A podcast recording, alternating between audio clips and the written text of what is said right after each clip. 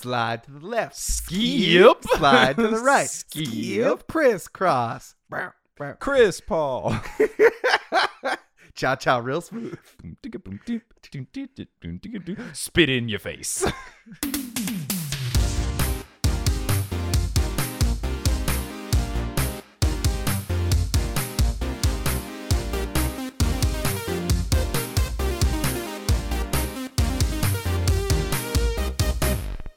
What's up, nerds? It's basketball. Welcome to Horse, a basketball podcast about everything except for the wins and losses. My name is Mike Schubert, and I am joined, as always, by the hair product to Gordon Hayward's hair, uh, my co-host, Eric Silver. Eric, how's it going? I'm the thing that gives you structure and body, so that actually makes a lot of sense. You keep me together, and you make me look very pretty. I make you look much better if you did not have it. No one would recognize you if I was not there. I well, like it. This is the most accurate introduction of me you've done. Done so far. Not when I called you a literal horse. Yeah. What? Nay. Before we get into this week's episode of Horse, it's time for our newly minted segment, The Locker Room. Get it? Because it's where we put on our clothes. Exactly.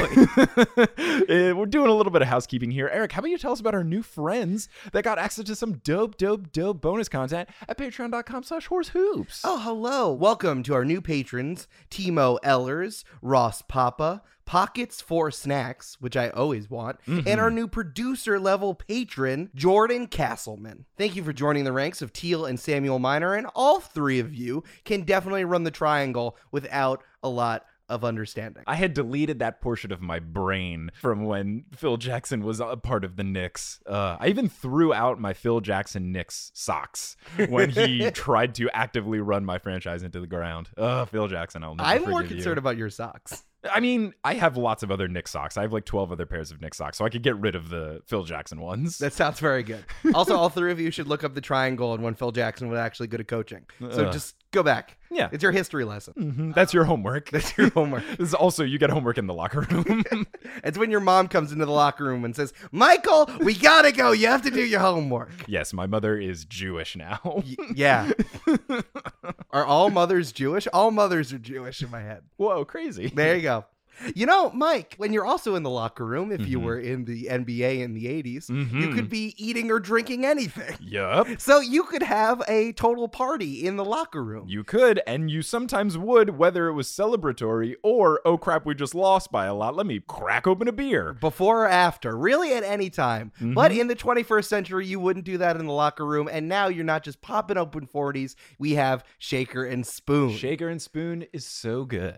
I love it. Whether it's on demand or on a monthly basis, they will send you all the fixins to make some really fancy cocktails. Basically, all you have to do is supply the alcohol. They will tell you whatever alcohol it is based off of and then give you three different drinks based on whatever liquor that is. They send all the ingredients, which is all the weird stuff that you can't find at the store, and they give you the instructions of how to make the cocktails. They do all the hard work. I've never seen raw nutmeg before. It's just a nut. Mm-hmm. And I learned something. Thank you, Shaker and Spoon. Yeah, so I've used them before, and they sent me a box for the liquor Amaro, which I'd never heard of before, but that's why I picked it, because I wanted to be adventurous and exciting. You mean Amaro Stoudemire? Oh! There you go! I should have called that one of the drinks. So I got the Amaro box. They sent me the ingredients to make three separate drinks, and there were three very different drinks, which was cool. One was very citrusy. One was desserty, like it had coffee and hot cocoa in it. Oh. And then another one used Mexican Coke. So you had three very different drinks, which was fun, and the ingredients they give you make four of each drink. So I had a little after party after one of my improv comedy shows, and I looked like a very fancy boy. Oh, you're such a fancy boy. But jokes on them, I did none of the hard work. I just read rectangles and put in the right things that they told me to do. Thanks for rectangles, Shaker and Spoon. Shout out to rectangles and Shaker and Spoon. So why don't you tell us about the deal that they give to lovely horse listeners? Well, if you are equestrians like our listeners, you get twenty dollars off your first box if you go to shakerandspoon.com slash horse. And that's shaker and spoon dot com, all letters. All no letters. Ampersand in there. No, you cannot put ampersands in the internet. Well, you can. It just won't work. That's true. It, whatever you choose to do on your own time. You could put emojis up in the U R L, but nothing would no, happen. It's your own choice. I'm super excited. I got the Applejack one. Ooh. And And I didn't know that Applejack was an actual liquor. I knew it was a brand. So I'm like, oh, me and my friend Applejack here are going to make some very fancy drinks together. It's also not that great of a cereal. Applejack liquor, much better. Thanks, Shaker and Spoon.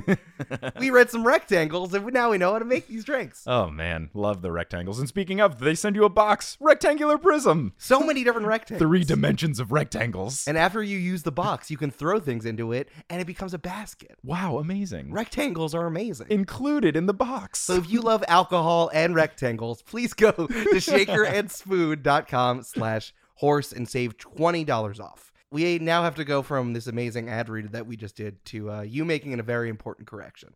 Right. Unfortunately, in the in last... these trying times. Unfortunately, in these trying times, I made a mistake when I was referring to Walt Clyde Frazier's wine restaurant that he owns. It does rhyme, but I said the wrong thing. I said Posting and Toasting, which is the name of the S B Nation Knicks blog. But what is the actual title of Clyde's restaurant is Clyde's Wine and Dine. This does not change my desire to go there with you, Eric, and see if the menu does have lots of rhyming items on it. Mike will be not taking any questions at this time. Uh, please respect him and his family as he goes back and remembers things that he did not remember earlier. I just feel bad because when I listen to basketball podcasts and people get things wrong, I'm like, no, come on. And I did it for one of my own broadcaster's restaurants. So I apologize to anyone who knew the right name of the restaurant and I messed it up. But let's get into fun things. Let's get into our first segment, which is called A Full Court Press. Get it? Like the news? But the news doesn't come on a press. It's from the internet. Wow. Millennials. The worst. So speaking of the internet, this took the internet by storm. I don't know if it got an official name, but we might as well just call it Spitgate. Spitgate. As is the thing you do when there's some sort of internet controversy these days. Earlier in this N B A season, which, ho- holy crap, the N B A it's season like has started days. Now. It's when like, you say earlier, whoa. It's like nothing. I know, but it's been amazing and so many things have happened. This being the funniest by far. Oh, yeah. It was a game between the Los Angeles Lakers and the Houston Rockets, and it did not take much time for Rajon Rondo to make a big splash. Uh, eh? Kinda, oh, I see what you're doing eh? there. So there was a altercation between Chris Paul and Rajon Rondo where they started jawing at each other, chirping back and forth, and then it escalated into a full-on fight. Fists were thrown. Rondo landed a nice punch on Chris Paul, but then Chris Paul hit Rondo with two really hard punches. Brandon Ingram got involved. LeBron did a hold me back, but to Chris Paul, who's not on his team, which was very interesting. Well, they're friends. They're from the banana boat. They are friends, but it's very strange that he didn't defend his own teammates and was like, hi, friend of mine on the other team, let me grab you. I do want to point out that Lonzo Ball did make some sort of advance towards the fight. Unlike last, last year. There was, there was a scrap where he just walked away and he's like, man, I don't want to get a technical. And he just walked away. So he learned this year, sophomore year, more experiences. Mm-hmm. He learned that he had to hover around the fight to be accepted by his teammates. Yeah, you can just hover and look like you care, but then and not actively participate. Otherwise, you get a suspension. So this did end in a few suspensions for people involved. Brandon Ingram got four games, Rajon Rondo got three games, and Chris Paul got two games. But the reason why this is Spitgate and not just spit situation is because there was... Do you mean the spituation? Nice! Okay, so the spituation, which is the official new name of it, and if any other person does it, we get copyright stuff. So... This doesn't come out for a few days. So if anyone says it during this time... They were listening to us. They knew they tapped our recording. So what happened with the situation is there was controversy about if Rajon Rondo actually spit on Chris Paul or if Carmelo Anthony inadvertently spit on Chris Paul, Carmelo being Chris Paul's teammate, or if the entire spitting thing was a whole lie that Chris Paul made up about why he started to punch Rajon Rondo. Let's start from the beginning and then we'll Zapruder film out from there. Yes. Like Oliver Stone's J F K. Sure. Man, that movie was wild. Have you, I didn't did you see, see that movie? No. They showed it to us like in U S history and mm. I'm like, this feels like it's a conspiracy film. I don't know why we're watching this. I'm sixteen. Okay. Okay, so what happened was Rajon Rondo got in Chris Paul's face. Yes. Rajon Rondo was doing something with his mouth, mm-hmm. whether it was shit talking or literal spitting. Mm-hmm. Something got on Chris Paul's face. Mm-hmm. And then Chris Paul took that as a reason to stick his hand in Rajon Rondo's eyes. Yes. And then Rajon Rondo took that as a sign of, oh, I'm allowed to punch you in the face now because you've touched my eye. Come on and slam. Welcome to jam my in fist. Your face. Yeah. Okay. Cool.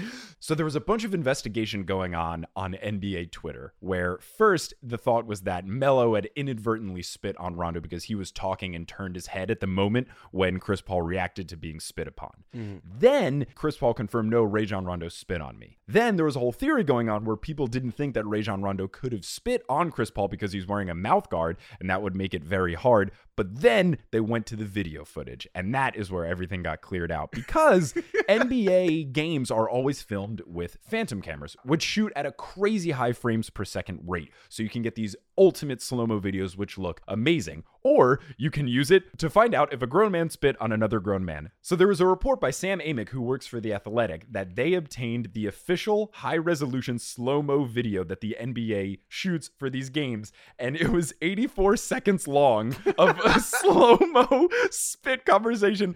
But it confirms that Rajon Rondo spit on Chris Paul. And it was a very tiny, discreet spit. It's not like a huge...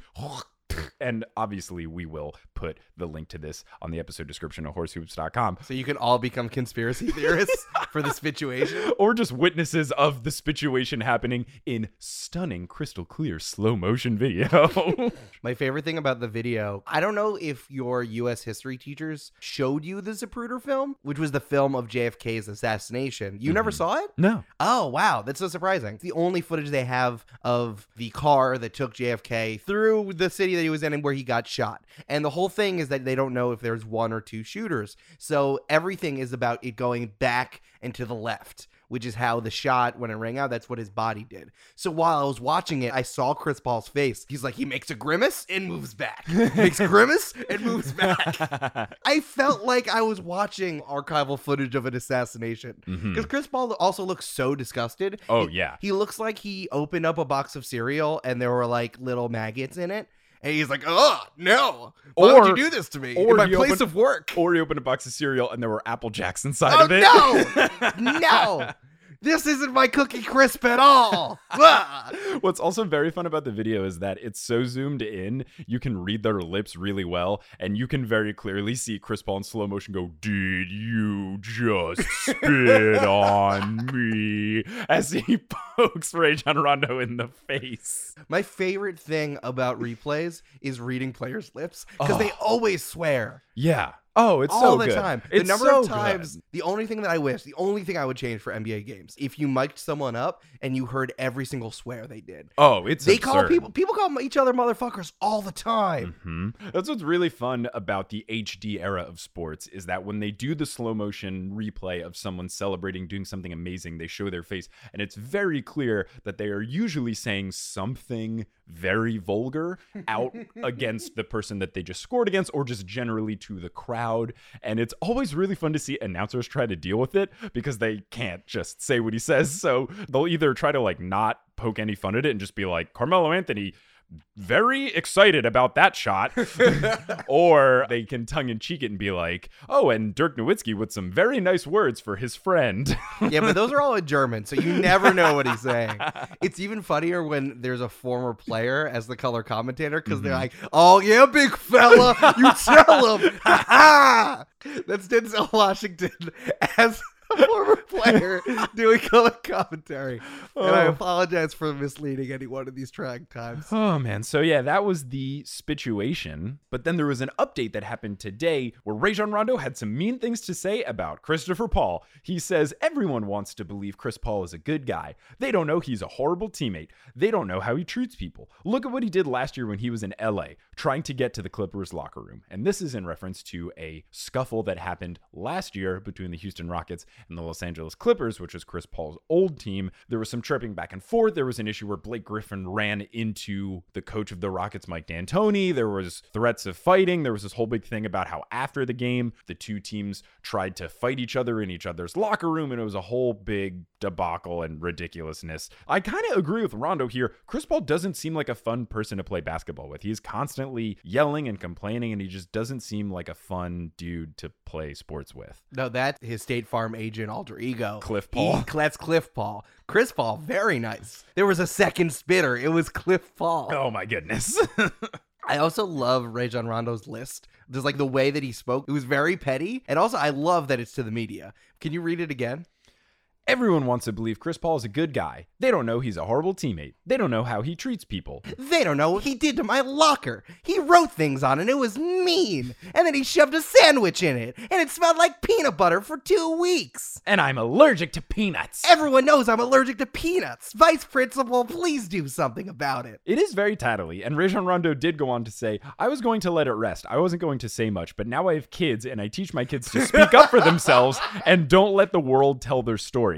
So Rondo is mad that he's being painted as the bad guy here. Rajon, you spit on a man in the face. You're not allowed to pull up old dirt on Chris Paul. Yes, sure, that's fine. This is very much a straw man argument when you say, yeah, sure, I spit on a man's face, but Chris Paul wanted to fight people last year too. Like, that's not how the world works, Mister Rondo. Rajon Rondo's parenting blog. One, let your kids tell their story. Two, fuck them up.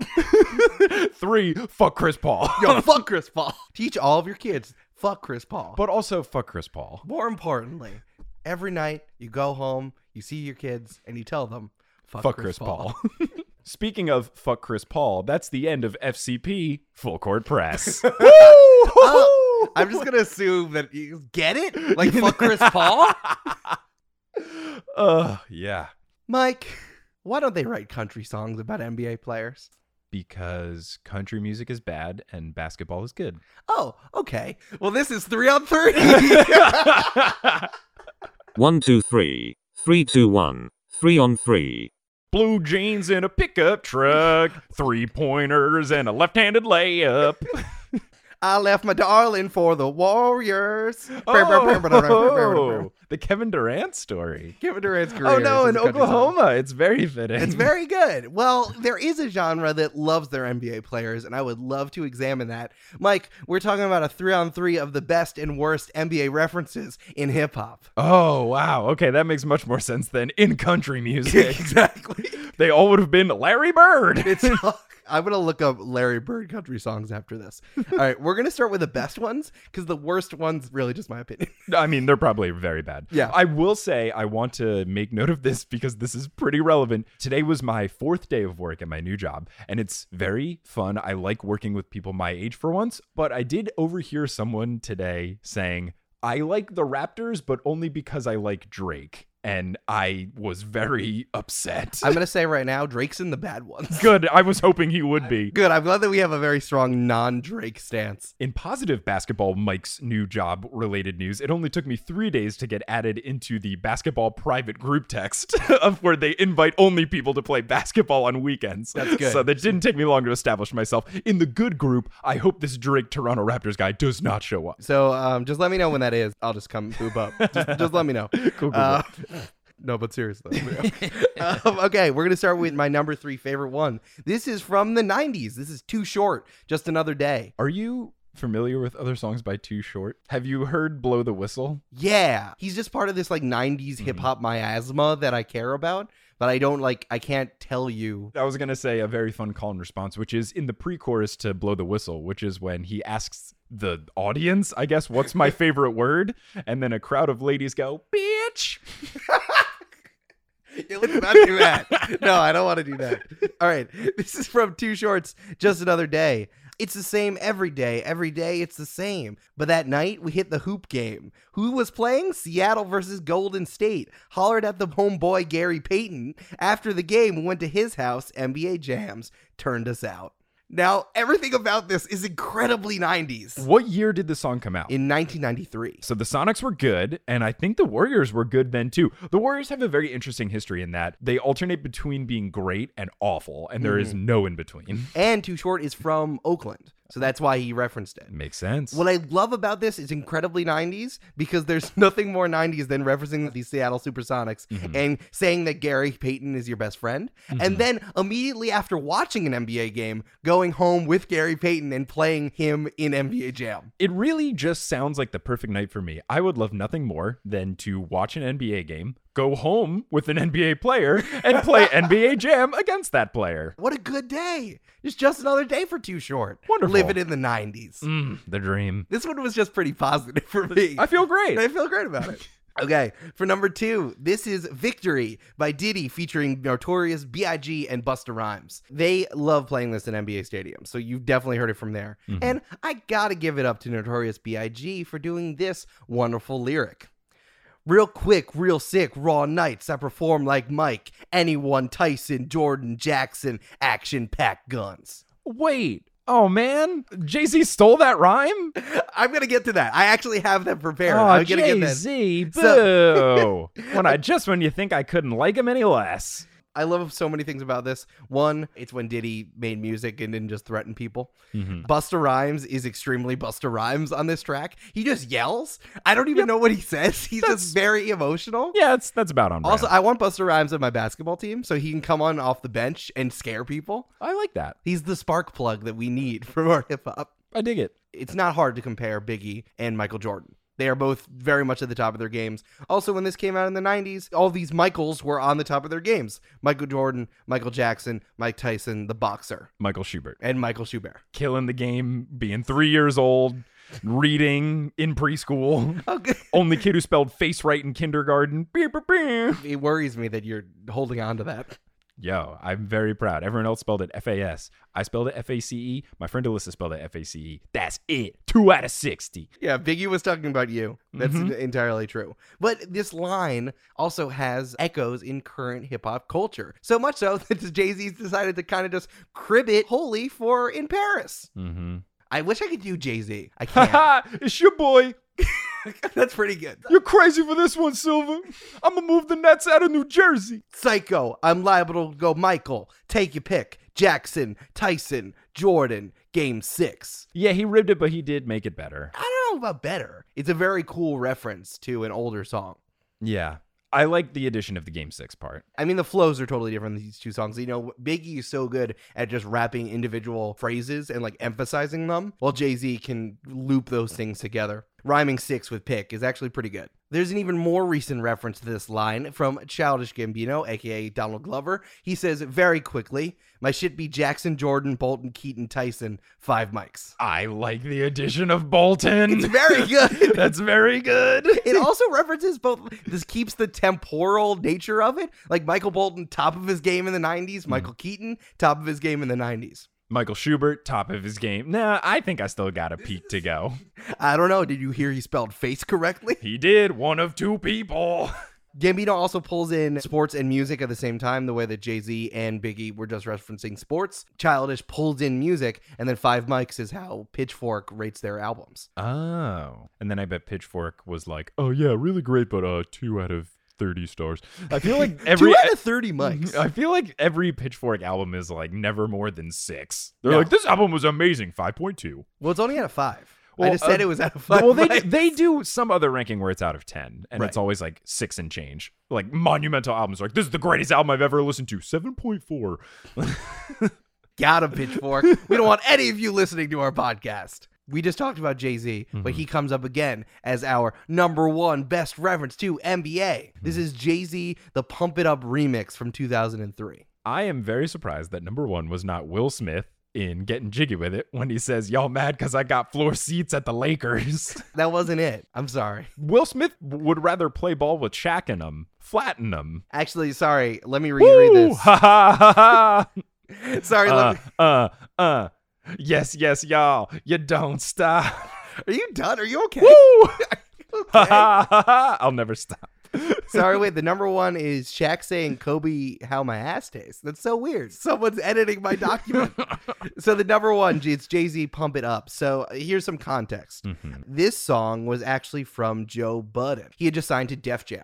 After the song came out, he was looking around for people to feature on the remix, so he went to Jay-Z, and as you know, Jay-Z is very, very in with Rockefeller, totally different label. So Joe Budden is like, oh man, I'd really love it if you like rap on this, like it would be really cool, and Jay-Z's like, haha, ho, no! And your boy won't be rapping on this. And while Joe Budden is finding more people to rap on it, Jay-Z decided to release a freestyle on the beats of Pump It Up and just like eviscerate Joe Budden. Dang. It was just an entire diss track because Joe Budden signed with a different record label. Wow. And Jay-Z went in. This is my favorite thing. He says, "Worry, I'm not Mike Jordan of the Mike recorded Hove, baby. You Kobe, maybe. Tracy McGrady. Matter of fact, you a Harold Miner. J D Ryder, washed up on marijuana. Even worse, you a Purvis Ellis. You worthless fella. You ain't no athlete. You Sean Bradley." Oh, no. Oh, no. That's so bad because three N B A players feel really great and then five feel awful. Exactly. Oh. Like, just to do some more research, how, like, Jay-Z picked these guys specifically. There was this really good sliding scale. So Kobe, Tracy McGrady, just like a little bit stepped down, especially mm-hmm. in two thousand three. Then Harold Miner was touted as Baby Jordan, and he was a massive phenom in U S C. But after only four seasons, after being selected twelfth by the Miami Heat, he had to retire from From all of his injuries. He played okay. He was better than average, but he flamed out of the league. Mm-hmm. One step down was J R Ryder, most known for breaking the N B A's drug policy on more than one occasion. Which was hard to do in that time because everyone was doing drugs. So if you broke the policy, you were doing a lot of drugs. You had to be caught by the police, which he was twice in nineteen ninety-six. That's really what it came down to. I mean, not as much in the nineties, definitely more in the eighties. But yeah, it kind of, it usually for the N B A, which is very lax on drugs, unlike baseball, you got to get arrested. This is also weed. So, like, he had weed, and he's like, oh, man, I'm an N B A player. I'm very tall, and I have weed. Oh, no. Very bad. Okay, so one step down. Now we have Purvis Ellis, because Jay-Z didn't even use his whole name. This is Purvis Ellison. He was the first overall pick in the nineteen eighty-nine draft by the Kings, and he was injured so much that he just never played. Ooh. He was a huge, massive bust. Also, his name was Purvis. Mm, yeah, not the best. Teammate Danny Ainge, who is now a very powerful man in the N B A, gave Ellison the nickname Out of Service Purvis. Oh, no. Terrible. Danny Ainge is cold-blooded Just in so many out. regards. Take him out, Purvis. Out of Service Purvis. So it's like Jay-Z even co-opted that terrible nickname for this. And then Sean Bradley was just a big old white dude. He was seven feet, six inches. I didn't realize Sean Bradley was that tall. He was that tall, and he just had no athletic ability, which is what Jay-Z is putting his stamp on. I gotta say, in a previous episode, I made fun of you for like Sean Bradley, and then I went on Basketball Reference. He actually had decent defensive statistics. He did. Like, I mean, he, but when you're seven foot six, I would hope so. He just stood there and blocked shots. Yeah. Also, I looked up, he was also on the seventy-sixers, which, because in a previous episode, you asked me what other teams he was mm-hmm. on, so get fucked, Mike. You know who should also get fucked? These other rappers. So we're talking about the three worst N B A references in hip-hop. So Jay-Z, oh, how the mighty have fallen. He was referenced twice in the good section, and now he's leading off the terrible section. Mm-hmm. This is also from In Paris, which was released in two thousand eleven. I like to call it Squidward's In Paris. When I have to rap along to a song that has the N-word in it, I say Squidward. That's good. Because it kind of sounds like it. It's funny, and it's the same amount of syllables. I'm just going to say In Paris. Or I you could call it, you could also about. call it N asterisk, asterisk, asterisk, asterisk, S in Paris. In Paris. Okay, so this is from when Jay-Z first comes into the song. He says, "Ball so hard, motherfuckers want to find me. Gotta find me. What's fifth grand to a motherfucker like me? Can you please remind me? Ball so hard, that shit crazy.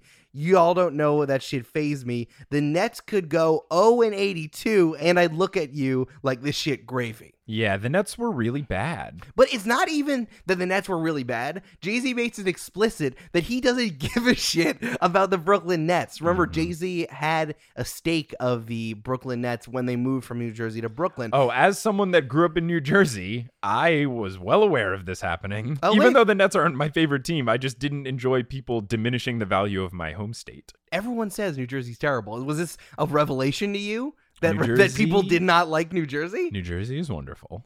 I was born in New Jersey, and I still think it's terrible. I think the people that have came out of New Jersey are great. I was grew up in like the middle of New Jersey. Central Jersey is wonderful. I think it's very lovely. I will say that there are definitely bad parts of New Jersey. Like, of course, the freaking airport, one of the most popular airports in the world, Newark is in Newark, which is like the worst city in the whole state. Newark is garbage. Atlantic City is trashy. All of the like major destination-y places to go in New Jersey are trash. But where I lived in the burbs, like near Princeton, was very nice. And then the beach is wonderful. Like the Jersey Shore, which was on, you may have seen the very popular documentary series. Uh, I was there when they filmed it.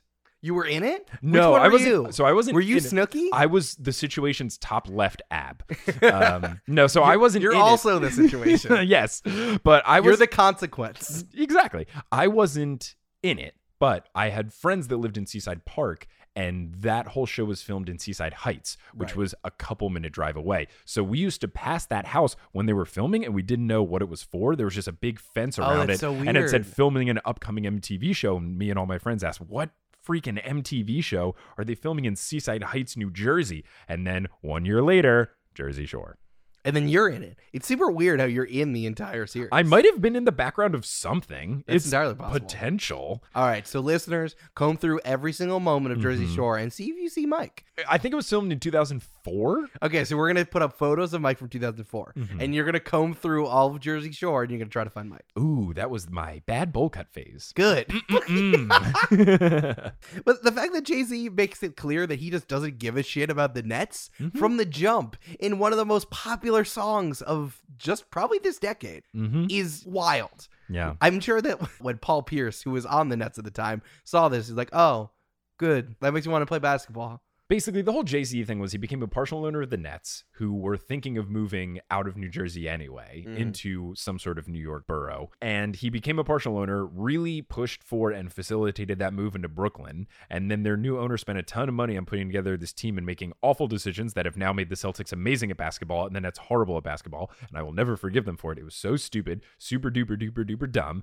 But then Jay-Z decided, oh wait, the Nets aren't good, and then just bounced, sold his ownership stake, and then became a player agent with Roc Nation instead, and you can't own part of a team and be an agent at the same time. Look at me, I'm Jay-Z. I ruined New Jersey. Oh, your boy, I'm gonna go marry Beyonce even though I'm super ugly. Beyonce's perfect. Jay-Z, Jay-Z not, not perfect. perfect. You embodied everything that I disliked about this line. Okay, number two. Oh, yeah, it's your boy Drake. Oh, is it the uh, Cheddar O K C line? No, that's Ooh, another one. Okay. That one was actually good, how he uses K D as both like a synonym for Kevin Durant and like mac and cheese. Mm-hmm. So pretty good. This is like a really popular line that people love. This is from zero to one hundred, the catch-up from two thousand fourteen. Mm-hmm. He says, "The shit a motherfucking layup. I've been Steph Curry with the shot. Been cooking with the sauce. Chef Curry with the pot." Oh, I actually like this line. No, no, right? You can't rhyme curry with curry. That's that's not that's not a rhyme. You're I just saying the same word again. I think he's more rhyming shot with pot. But that's also a bad rhyme. I mean, no. Shot, pot, they're different words. No, this is bad. Here's another reason why it's bad. Because you don't know what curry you're talking about. Is it Chef Curry, a chef who makes curry? Yes. He's just referencing Aisha Curry. Yeah, I mean, he's saying Steph Curry with the shot, and then his wife, Chef Curry, with the pot. Steph, good at basketball. Aisha, good at cooking. I understand. You're explaining it to me. Yeah. But curry doesn't rhyme with curry. No, but pot rhymes with shot. I think it's bad. Let me hate Drake. Just let me hate Drake. I don't like Drake either, but I like Steph Curry, I like Aisha Curry, and I like Curry the food. I think this is bad. Okay. I mean, it's okay if we don't see eye to eye. We don't have to agree on everything. Curry and curry don't rhyme. No, like, but pot and shot do. Right, but that's not the rhyme. I don't like Drake at all, but I think there are other things to hate on him more. I think the better line to make fun of is when he called Lou Williams the sixth man of the year in a rap song. It was like released at a time to try to get Lou Williams to become sixth man of the year. Lou Williams, who keeps winning sixth man of the year, but never deserves to win sixth man of the year. Booming out in South Gwinnett like Lou Will, six man like Lou Will, two girls and they get along like I'm Lou Will. Yes, that one is way worse because he rhymes Lou Will with Lou Will with Lou Will, but he does make reference to the fact that Lou Williams had two girlfriends at the same time, and apparently both girls knew about it and were okay with it, which is, I guess, a bragging point. Okay. I would not say that that's a healthy relationship by any means. Okay, I'm changing it to this line because Lou Williams later Just tweeted. redo the... No, no, no, I'm keeping all the other stuff. Okay. I'm changing it to this line because Lou Williams later tweets, "LOL, Drake literally did not score any one of my points last year, homie." Which is extremely good.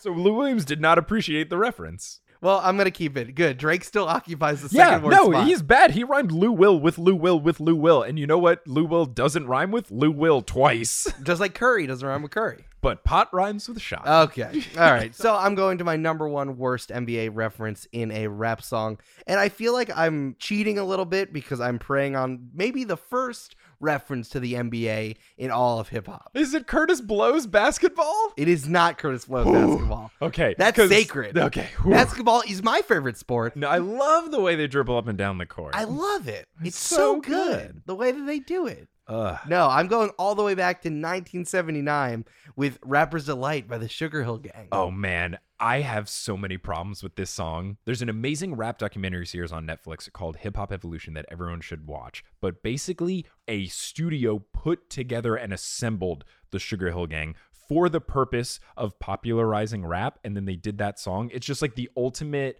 corporate awful garbageness. I, uh, it's just like if there was this pure, like, wonderful underground movement that was naturally budding, and then some damn business came in and tried to capitalize on it, and then was successful, and then this song became known as the first rap song ever, and it's uh, it's so frustrating. Needless to say, I'm very glad that this song is your worst reference. I don't even remember what the basketball reference in this song is. Well, it's nonsense. Because the song's like thirteen fucking minutes long. It's so long. A lot of these lines are super nonsense. Yeah, like that whole verse about him eating dinner at his friend's house and the food is bad. Wow, so glad this was in the song. And then he beat up Superman. All this stuff. Okay, so this one comes from Big Bank Hank, which is the second verse. I'm the ip to dip. Yeah, that's I'm Big Bang. That's how it goes, actually. Okay, so this line goes, so after school, I take a dip in the pool, which is really on the wall. What the fuck does that mean? Unrelated. Why is your pool on the wall? Because he's Big Bang Hank no, and he Big, sucks. He loves his water on the wall, I guess. I think Big Bang Hank has... Is he talking about a shower? He might be talking about a shower. Is that what he's calling a shower? A pool on the a wall. A pool on the wall. It's bit... There might be something wrong with Big Bang Hank because he says in his big rap song, I got a color T V so I can see the Knicks play basketball. Sad. That's sad. I love the Knicks. I love the Knicks too, but that's not the only reason why I have a color T V. I mean, it's funny because the only television that I watch on my T V is when I attach my laptop when I'm streaming sports. I don't watch T V otherwise, or I just watch something on my laptop. So you literally have a color I T V? I literally have a color T V, so I can watch basketball. The Knicks. I watch basketball. Everybody say ho, tell, mo, tell. That's how... It's terrible. This song is nonsense. These guys are nonsense. It is the corny as hell. And Big Bang Hank should probably figure out the other ways that he can get a T V. So Big Bang Hank probably should return his television because this he doesn't song, use it for anything else. Well, this song came out in nineteen seventy-nine, and the New York Knicks were very good in the early to mid seventies. The Knicks not very good in the late seventies. In the nineteen seventy-eight nineteen seventy-nine season, the Knicks went thirty-one and fifty-one, finishing hey. fourth in the N B A Atlantic Division. There you go, Big Bang Hank. Go return your television. And that's why it is a trash reference in a rap song, and that is my three on three on N B A references in hip-hop lyrics. They ended the season losing their last seven games in a row. Oh, my poor Knicks. They were so bad. Ugh, Mike, I'm sorry. I got to go take a dip in the pool, which is really on the wall. I'm really sweaty. I'm sorry. I got to go wash my hands in this pool that's attached to the mirror. I'm just going to call any vessel that has water in it. Oh, can you hand me that hose? I'm sorry, that pool in a tube. Everything is a pool. Everything's in a pool, just in a different I love, area. I love your tiny porcelain pool. Uh, well, can I get you something to drink, sir? Yes, I'd like a pool and a glass. Uh, excuse me. You might know me. I'm Big Bank Hank.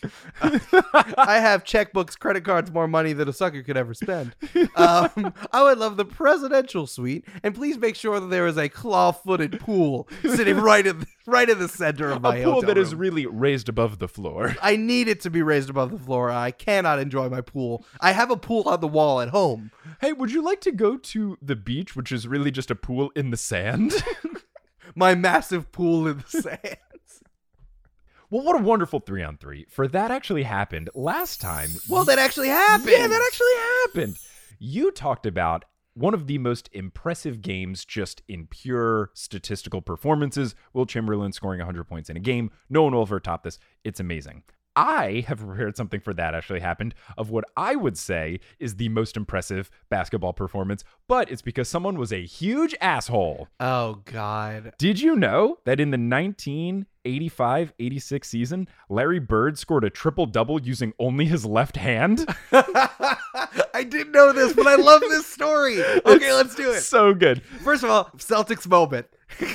You can hear the shamrocks in the back. Larry Bird, amazing player, revolutionary player, massive asshole. Oh, so bad. Did you know that Larry Bird hurt his back over the offseason? He was repaving his driveway and he pulled his back muscles and he was never the same. Nope. Never ever. He was in the N B A for a decade at this point. He had so much money, but he was so cheap that he would not pay for someone to pave his driveway. This is Larry Bird. This is the guy we're talking about. Yes. All right, tell me the story, Mike. So the eighty-five eighty-six Celtics, for the longest time, were considered the best team in N B A history. So during this eighty-five eighty-six season, the Celtics were on a road trip on the West Coast, and they were on an absolute tear. It was an eleven game road trip. They had won nine games in a row. So they're just dominating the league, and they're getting to the point where they're kind of bored. They're on the second to last game of this road trip against the Portland Trail Blazers, and two games after, they're playing the Los Angeles Lakers, their biggest rivals. There was so much animosity between the two teams. It was always a very important game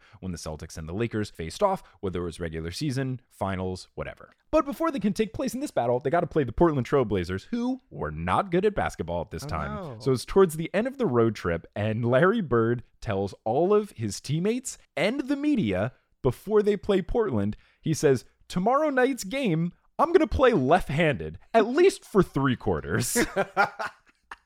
Not only did he play left-handed, not only did he get a triple-double, but he also hit the game-tying and the game-winning shot in oh this God. game. So it's February fourteenth, nineteen eighty-six. He's told people this. He's told reporters this, but he has not told them why yet. So he plays the entire game, and he doesn't shoot everything with his offhand. Basically, what it was is anytime he was shooting something close to the basket, so a layup or a hook shot or something in the post, he shot those with his left hand. So he ended up making twenty-one field goals in the entire game. He made ten of them with his left hand. He finished the game with forty-seven points, fourteen rebounds, eleven assists, and he made every three-pointer that he attempted. He made the game-winning shot and the game winner, which was in overtime. He did shoot this one right-handed, but it was a fourteen-foot fadeaway with three defenders on him in his face. There's YouTube videos of this game. I'll put a link to it on the episode page of horse hoops dot com. Afterwards, reporters asked him, Larry, why did you play this entire game